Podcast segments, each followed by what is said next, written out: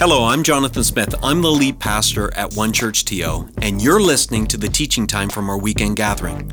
We're an imperfect community of over 70 nationalities and five generations who are attempting to follow and shine Jesus in the Greater Toronto Area. Our vision, it's so simple. We want to help people from all walks of life know God, love people, and in turn, impact our city for good. We've designed these weekends to be meaningful, challenging, and encouraging, and I hope that's what you get from listening.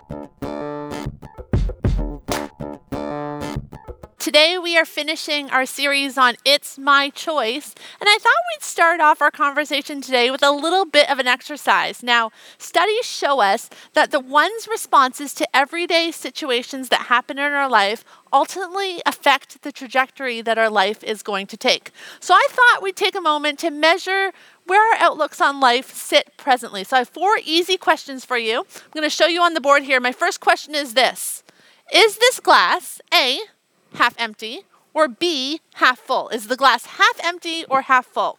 Next question. During a Monday meeting, I am more likely to A, complain how tired I am, or B, share about an exciting thing that I did this past weekend. What are you, A or B?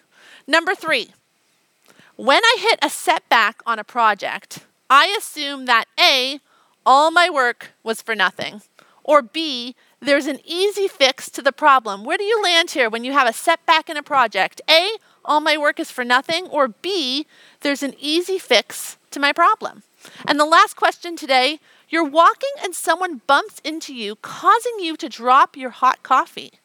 Do you A, grumble about how people need to better watch where they're going, or B, laugh about it and maybe even apologize as well?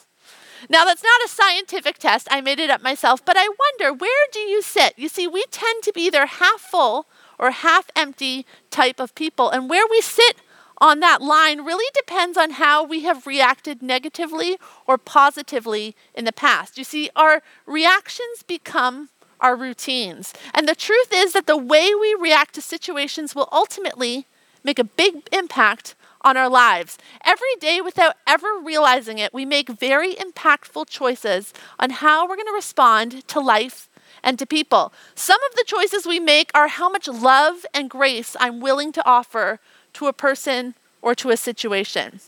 Another thing we do is we often decide on the outcome of our day, maybe even before we even get out of bed. How many of us have laid in bed and before getting up, just say, I'm bracing myself for the day. We've already determined how the day is going to turn out. What about this one? We decide on the results of a dreaded test that's coming up even before we write down that first question. How many of us students have said, you know what, I am going to fail this test? We've already decided. Or how about determining the direction that a conversation with our partner or a friend or a boss or our employee is going to go before we even have that conversation. How many of us have said, you know what, before you get upset, let me just explain the situation? Well, we've already determined that the person on the other end of that conversation is going to be upset. Now, you see, we are people of routine. And so our approach to all of these situations, whether they're the tests or the situations I just said, they often sound or look the same way, regardless of the situation that we are facing. I wonder, have you ever met someone who just seems to have it all together? They have great friends, they have a great family, they have a fulfilling career, maybe they have a great attitude, even in the middle of difficult circumstances chances are that this person just didn't win the life lottery. Chances are that they have made some really strategic, steady decisions that have landed them in that position in life. Now, on the flip side, have you ever met someone or encountered someone who always just seems to be the victim, whether it be in relationships or career or schooling or social interactions. They are always talking about how others have wronged them. They're just never to blame for their lot in life because people are continually treating them in such a way as they can never get ahead. I know that I have encountered people like this in my lifetime, and if I'm honest, I can also say that I have been this person in seasons in my life. When everyone else is to blame for my situation that I find myself in except for myself. Now, while it's true that people can find themselves in the middle of life and a victim to life circumstances through no fault of their own, the people I'm talking about today are the ones that are always the victim. You know those people? They're always perpetually being wronged by everybody and every circumstance. The truth is that this person has also made some routine decisions in their life that has landed them in that place in life. Now, Pastor Keith, he shared a brilliant story at the beginning of our series about a pair of siblings who grew up in the very same troubled household with an alcoholic father. But they ended up in two very different scenarios in life. The first one, they became extremely successful. They applied themselves in school, they landed a great career, they found a really supportive partner, and they were leading a wonderful, fulfilling life. Their sibling, on the other hand, they were leading a very difficult life. They found themselves the victim of every circumstance that they found themselves in. They were never able to keep a job or a relationship or anything for very long. Now, one day, both of these siblings were asked the very same question Why do you think that you ended up the way that you have? And they both responded with the exact same answer. They both said, Because my father was an alcoholic. You see, the sibling living that difficult life blamed all of their life failures on the fact that they never had a chance because they grew up with an alcoholic father. The successful sibling, on the other hand, they attributed their very successful, fulfilling life to the fact that they had an alcoholic father, but they did not want to become like him. You see, their life situations were very similar, but their futures became much different because of their response to the realities that they found themselves in. Now, obviously, you and I, we would like to end up like that first sibling, that successful life, but it takes hard work and determination to get there. Just like it takes hard work and determination to set our lives on a course that's going to end up with a fruitful, fulfilling life that we all desire. And so today I'm going to give you three simple truths that will guarantee you end up with that fruitful, fulfilling life. The first one is this we're going to shut down the victim mentality. Shut down the victim mentality. Now, as humans, we all have a tendency to play the victim card. It's often easier to look at the outside influences of my life and blame them for the situations that I find myself in. Our parents, our upbringing, our lack of finance and resources, my lack of time, a difficult boss, an unfair career ladder, my friends who have wronged me, or a setback that I just didn't planned for. Now, all of these things I just listed, they do have a bit of truth to them. It can be difficult to climb out of the trenches that life has placed us in.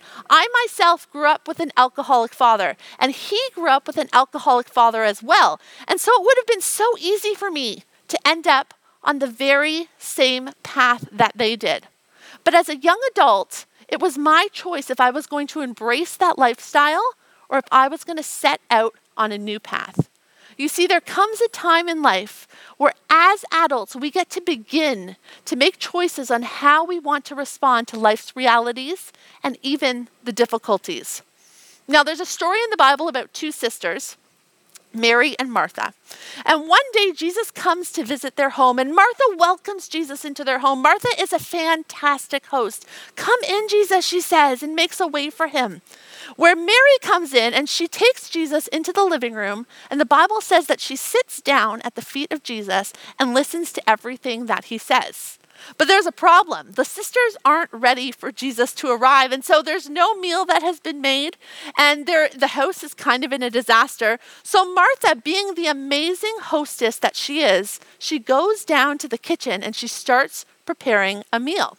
She prepares this beautiful meal for Jesus. Now, the kitchen is a mess, and so she has to clean it up. And this goes on for hours. Martha in the kitchen slaving away, and Mary at the feet of Jesus listening to him. Finally, Martha, furious at what has just taken place, slaving all day, she goes to Jesus to inquire what he thinks of this whole situation. Obviously, he is watching what is going on in their home. Look at everything I have done. Martha says to Jesus, waving her hands towards the now immaculate kitchen that she has cleaned, towards the swept floors, towards the beautiful meal that sits down at the table.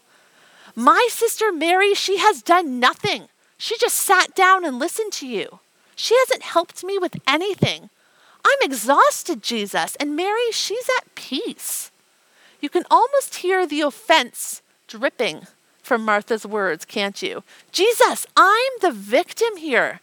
Poor me. I invite you into our home. I prepare. I make all the food for you.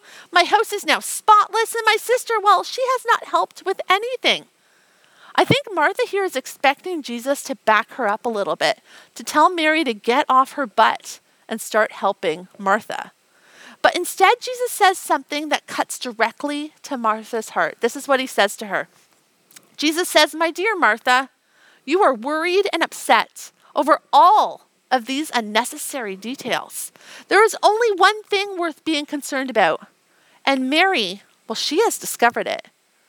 You see, spending time with Jesus was the one thing that Jesus was referring to, just as Pastor Keith talked about last week.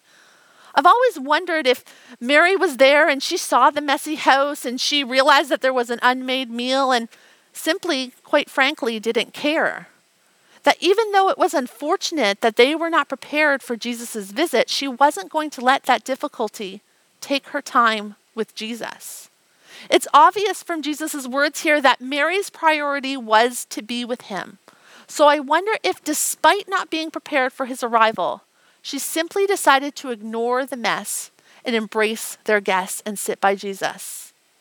The reality is, a guest has arrived in their home and they are not ready to welcome him. And while Mary, she ignores that mess and embraces their guest, Martha chooses to ignore the guest and she goes and deals with the mess. Her actions are saying to Jesus, Your visit to our home is costing me such a great deal.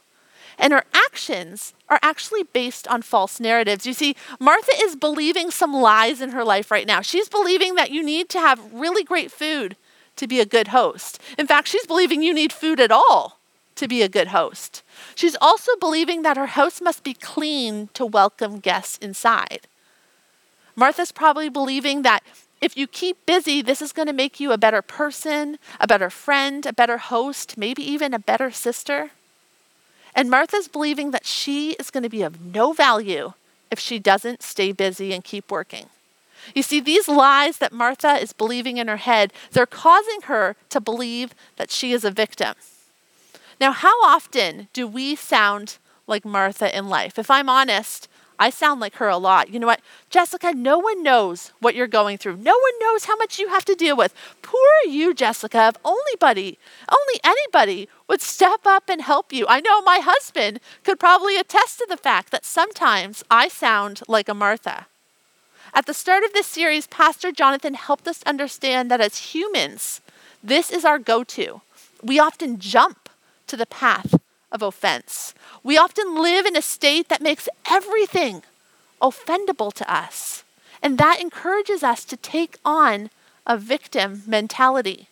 But we need to protect ourselves from that victim mentality. The truth is, we are not victims in this life. And many times, the narrative that I'm weaving in my head is simply not true. And we get to decide how we respond to the situations before us. That's the truth. I get to decide how I respond to the situations that I find myself in. See, Martha and Mary were in the very same situation. They both were there and their house was not ready. But Martha viewed Jesus' visit to them as a burden and she was responding as a victim. Yet Mary, she viewed Jesus' visit as an opportunity and so she responded with joy. How we approach situations in life, like this very example, has a direct impact on how our life ends up. That is why it is so important to shut down the victim mentality every single time it creeps into our lives. And if we're honest, it creeps in a lot.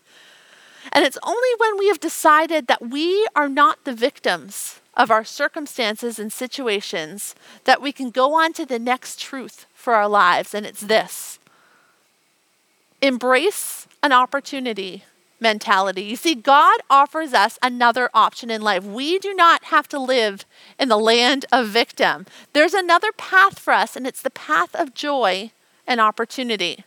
See, the victim mentality says we are at the mercy of our circumstances. But the opportunity mentality says that God can use anything in my life. We don't have to approach situations, even difficult ones, as victims. The secret to approaching life with, opportun- with that opportunity mentality that I'm talking about, it can be found in the Bible. It's in James 1, and it says this Consider it joy whenever you face trials of many kinds, because you know that the testing of your faith produces perseverance. And let perseverance finish its work, so that you may be made mature and complete, not lacking anything. You see, this is saying that God can use anything, even our trials, to produce good things in our lives. Now, the author of this book, James, he knew a lot of things about troubles. James was the brother of Jesus, and so by this point, he had seen his own flesh and blood be betrayed and, and betrayed and beaten and put up on a cross. But James had also seen Jesus after the resurrection. So James is speaking here from a place of perspective. He has gone through troubles and he has seen God work in his life. He's walked through difficult days, but he has also seen the truth of Jesus' words that have been fulfilled. So when James is writing to us readers and to the readers of those days that we should consider it joy when we walk through trials, he does know what he's talking about. I like to call this a lived theology. He has lived through it, so he knows the truth of the words. But that doesn't make it any easier for his readers or us to listen to these words today. Consider it joy when you face trials. Joy? Really? Joy? To face trials, challenges, difficulties, job losses, sickness, pandemics? You know, as humans, we often think of joy as a feeling. But James here is not telling us to feel happy or feel joy that we get to walk through pain. Instead, he's saying, consider it joy. And there's a difference there. James is saying that joy is actually a category for our lives. Now, the word consider here is an accounting term. It's from the Greek word hegesatha, and it actually means to count. It's the relating of the organizing of amounts. It actually means to count. So, consider it joy literally means count it as joy. Now, when I got my first steady job in high school, my mom took a moment to give me a checkbook and explain to me how it works. Now, for anyone that's probably younger than me, you probably have never seen a checkbook. That's because we have something wonderful called the internet. We have online banking. But in those days, there was no such thing as online banking. And so, what would happen is you would be given a checkbook, kind of like this, and you would record every expense or every deposit that you ever made into your bank account. For example, if you were to put birthday money or your bank or your paycheck into the bank, you would record it as a deposit and you would literally put a plus sign beside that entry. So you would put deposit and you would put a plus sign and whatever the amount is that you put in the bank. And if you did a withdrawal, so if you took any money out of your account, you would put it in the withdrawal category and you'd actually add a minus sign beside it. Now, the goal was obviously to have more deposits going into your bank than withdrawals being pulled out. Because if you had more withdrawals, if you pulled more money than money was actually in there, it, you would actually be in debt. You would owe money. Going back to the passage in James, he is encouraging us to treat our lives as a checkbook. He was saying to count or categorize every life experience as a joy to literally put a plus sign beside it because God can use everything and anything to bring good in our lives, even hardship. Now, it's easy to count the wonderful things in life as joy. It's easy to throw a positive sign beside those things. We love those things. But how do we approach the difficult things in life and actually count them as joy? The situations that we find ourselves in that are destructive and so painful. How can we develop an attitude that says God can use even this?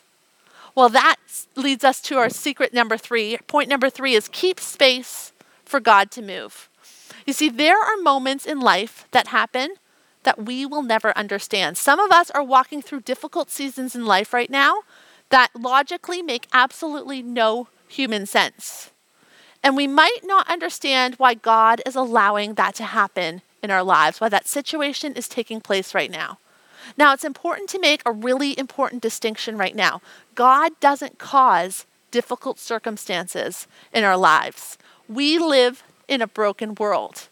This is not the world that God had designed for us to live in. The world God had created was good and it was life giving. There was no sin there. And we would have lived for all eternity in that beautiful garden without sickness or sadness or death. But because of sin, this world is now broken. Death and sin abound in our world. That is why we see sickness, and that's why we see wars, and that's why we see destruction. So while God doesn't cause the difficult circumstances of our world, He does allow them to happen. But He also says that He can use anything for good. Even the brokenness of our world, He can use those things to bring good things into our life if we will let him. Romans 8:28 promises us that we know that God causes everything to work together for the good. Now, this is a wonderful verse that we love to cling to in times of difficulty. We love to turn to this verse and say, God is going to use it. But we often don't quote the second part. And it's important because there's a caveat to the promise that God is making right here, and it's this we know that God causes everything to work together for the good of those who love God and are called according to his purpose. You see, there is a response that is required on our part. God works things out for good for those who love him, who are followers of him. But we must love God. And we show him this love by trusting him with the difficult situations of our lives. When we walk through things that we just don't understand, we choose to believe that they are opportunities for God to work in our lives, using that opportunity mentality instead of the victim mentality. And this becomes so much easier for us to work out in our lives and, and trust that God is going to use them when we stay close to Jesus. What Pastor Keith was talking about last week. We get to choose how close we remain to Jesus.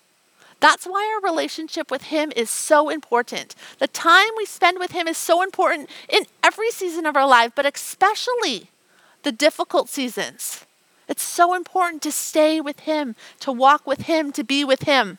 And when we're with Him in prayer, when we take time to just be with Him, talk to Him about our day, tell Him the worries, the frustrations, the fears that are going on in our lives, when we make space for that, what happens is we are aligning our will with His. You know that statement, not my will, but yours? That's a hard prayer to say. But the more time we spend with Jesus, the more we're able to say, God, even though I want you to do all of this in my life, and if I could choose, I would have you do A, B, C, and D so I could arrive right here. God, even more than that, I want your will for my life. I want to I want you to do what you want to do in my life. And when we pray and when we spend time with God, we're actually tuning our hearts to be able to see what he is already doing because God is already at work in our lives. He's already doing things. And when we spend time with him, we're better able to see exactly what he's doing. And when we spend time with him in prayer and just time in solitude, what we're doing is we're making space for him to speak for, to us. We're listening to his voice. Now, a great way to put this into practice even this week is we're going to be having a week of prayer and fasting as a church family. It starts on Monday. And I'd encourage you to join us at noon every day online as we come together and pray as a church family. Pray and prayer and fasting is such a great way to make space in our lives for God to move because it helps us to focus our attention on him and what he is already doing. Now, our family, um, swimming has already always been a top priority for us. Um, we've always wanted our kids to swim, and so I have spent countless hours at the pool. And I've watched the same instructor teach all three of my kids to swim. And you know what? I have been always so fascinated with her process. What she does with each kid she spends a ton of time gaining their trust. They stay in the shallow end. She teaches them how to swim with a flutter board. She teaches them how to kick. She has them jump off the side and swim to her, and they don't know they're swimming, but they're actually swimming towards her. She spends so much time gaining their trust and building their skills. And then comes the moment, the swimming lesson, the day where I know she's decided that they're able to swim for real. And what she does is she instructs them to leave the flutterboard in the shallow end and to come to the deep end with her. Now, instantly, they don't want to do that. They don't want to leave the comfort of the flutterboard. They don't want to kick. They don't want to put their face in the water. And they certainly do not want her to let go of them. But she knows that the only way for them to start to swim is to actually do it. And she knows that even though they are scared, they can still do it. And so she stays near them and she brings them that whole lesson into the deep end slowly until finally they're there. She starts by telling them that they're going to come and that they're going to swim to her. She reminds them of exactly what they know that they can kick, that they can put their head up and take a breath if they need to. And then comes the moment where she's going to let them swim. And so she lets go, but they go under. And as I'm sitting there as a parent and I'm watching my baby struggling to breathe, struggling to get above the water, it's hard. But you know what she does? She does not reach for them. Instead, she starts to encourage them with her voice. And she, she said, you know what? She knows that they're safe. She knows that even though they might have a lot of fear, that's really temporary. She knows what the outcome will be like if they persevere. And so, what she does is she calls to them and she says, Look at me. You can do this. Look at me. Swim to me. I am right here. You can do this. Come to me. And you know what? Though at times it might feel like they're drowning, they're not. Though it might feel to them that they have been abandoned in the swimming pool, they have not. Though they may want to believe that they're victims of their circumstances, that is not true. Her eyes have never left them. Her arms are ready to grab them if they need there. Her voice never stops encouraging them. And as she shifts their focus from their fear to her, every single time on that day, their body starts to relax and they start to follow her instruction. And every time they start to swim because they trust her. All of a sudden, they're not depending on their bodies or their abilities in that moment. All of their trust is placed on her. Because she has always been there for them, they trust her and they swim to her. And the same is true with God. He has the bird's eye view of our life. He knows what we do not. He can see what we cannot. He knows what good can be accomplished, even in the difficult seasons, even when we cannot see it. God knows what we need. But we get to decide how we want to respond to him in moments like that. The difficult moments that we find ourselves in, like my kids in the pool, we can focus on our present realities and the fear that we feel, and it's valid. We can decide that we are the victims of our circumstances that we find ourselves in, or we can shift our eyes and our focus and our attention to the one who calls our name, the one whose eyes never leave us the one who is always, always with us. We get to choose how we respond to God in difficult moments.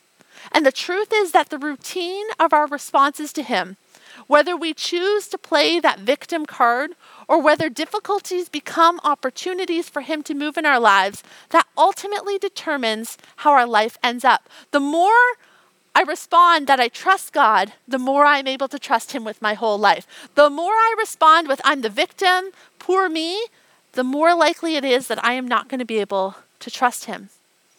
And each day, we're given hundreds of opportunities to trust Him, to put the difficult areas of our lives in His hands and ask Him to use them for good. We get to make that choice daily if we're the victims of our circumstances or if our circumstances are opportunities for God to move in our lives. And while that victim mentality is going to stunt our growth, it's going to keep us cycling through negative narratives. When we flip the script and choose to count everything as a joy because God can use it, all of a sudden we start to begin to have a new life declaration. And it goes something like this God can use anything and everything to bring about good things in my life. Now, maybe you're joining us today and you recognize that you have a tendency to play that victim card, to gravitate towards a more of a victim mentality. Whether you've realized it before or maybe you're just kind of noticing it for the first time today, you would admit that that victim mentality does come easily to you. Maybe, like me, you can look at seasons of your life and realize that my responses to difficulties has distorted the reality of my situation. Kind of like Martha, focusing on the mess instead of her guest. The encouraging thing for us today is that God is continually offering us opportunities to trust Him through our difficult moments. Like my kids' swimming instructor, God is constantly calling out to each one of us keep your eyes on me, Jessica. You can do this. I am right here and I am at work in your life. Won't you trust me? Won't you come to me? Won't you allow me to work out good things in your life? If that's you today, if you'd say, you know what, Pastor Jessica, I'm ready to make a change in my life. I'm ready to say that God can use my circumstances, negative, positive. He can have control over my life, even the difficult seasons. I'd invite you to repeat a simple little prayer after me, and it goes like this You know what? God, I'm deciding today that I am not the victim of my circumstances. I want to respond to the difficulties of my life with an opportunity mentality. I want to recognize that you can work through every situation of my life. God, would you help me to make and keep space in my life so that I can see your hand at work in me? I'm so thankful, God, that you are always with me. God, I'm so thankful that you never leave me. Would you help me, God? Thank you, Father. Amen. You know what, friends? This is how we choose joy. This is how we embrace an opportunity mentality.